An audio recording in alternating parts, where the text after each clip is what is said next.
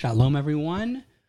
Siman, Kuf Ayin Dalid, 174. We've seen the halacha is when it comes to mm-hmm. wine, wine has a separate set of halachas when it comes to, to meals. Specifically, although the halacha is that bread, the bracha of hamotzi, fulfills one's obligation uh, to recite a bracha on any other food or drink that one has during that meal, it does not fulfill one's obligation to recite the bracha of bori pri hagafen on wine. So if a person is going to drink wine during a meal, you have to make a, a bracha of bori pri hagafen.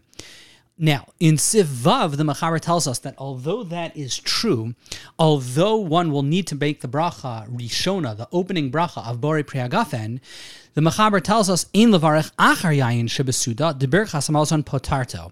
Even though one needs to make the bracha Rishona, one needs to make a bracha of bore pri hagafen on wine, even when one has a meal. In terms of one's bracha achrona, the after bracha, the halacha is birchas hamazon, the benching that fulfills one one's obligation on that wine. So although one has to make the bracha, the the the, the beginning bracha of bore pri hagafen on wine, one does not need to make a special bracha achrona because one's benching the birchas hamazon fulfills one's obligation. Now there are a couple caveats to that.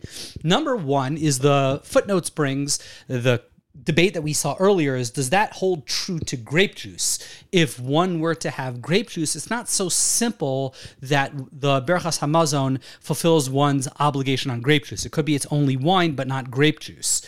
Um, we tend to be to be lenient on that and say that it would it would, but uh, it's it's certainly not agreed by all. Number two is the Be'er Halacha. The Mishnah Berurah and the Be'er Halacha points out that when it comes to Kiddush that we recite before our um, b- before our meals, it could be kiddush because it has its own sanctity, its own kedusha, its own requirement. It could be that birchas hamazon, that benching, doesn't fulfill the obligation that one has to recite the after bracha on wine that one drinks for kiddush.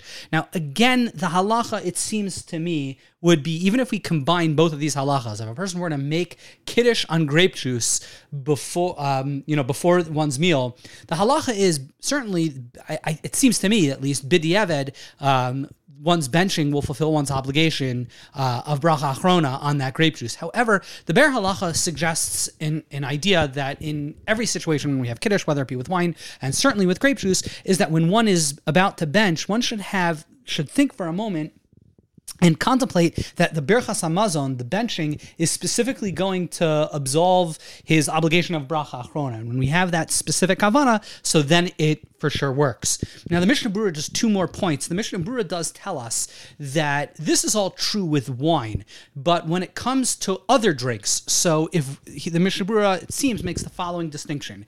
If a person has a drink um, before one's meal, and that's all. They don't drink anything after the meal, so then you would need a bracha achrona if it's a, uh, anything other than wine. If it would be water, soda, and you drank that before your meal, so then your your benching doesn't fulfill that obligation. You're going to have to say a borei nefashos on the, that soda, that water, and then you're going to have to bench on the meal.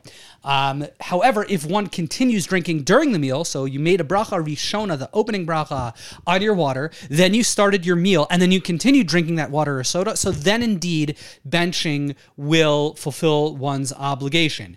The only caveat to that, the Be'er Halacha says, is that if one drank a ton of soda, a significant amount before one's meal, so then it's not so simple. But again, it seems to me that the halacha would be even if someone did that, um, the the assuming that one drank again during one's meal, so then the benching, the after bracha, fulfills one's obligation. Wishing everyone a wonderful day.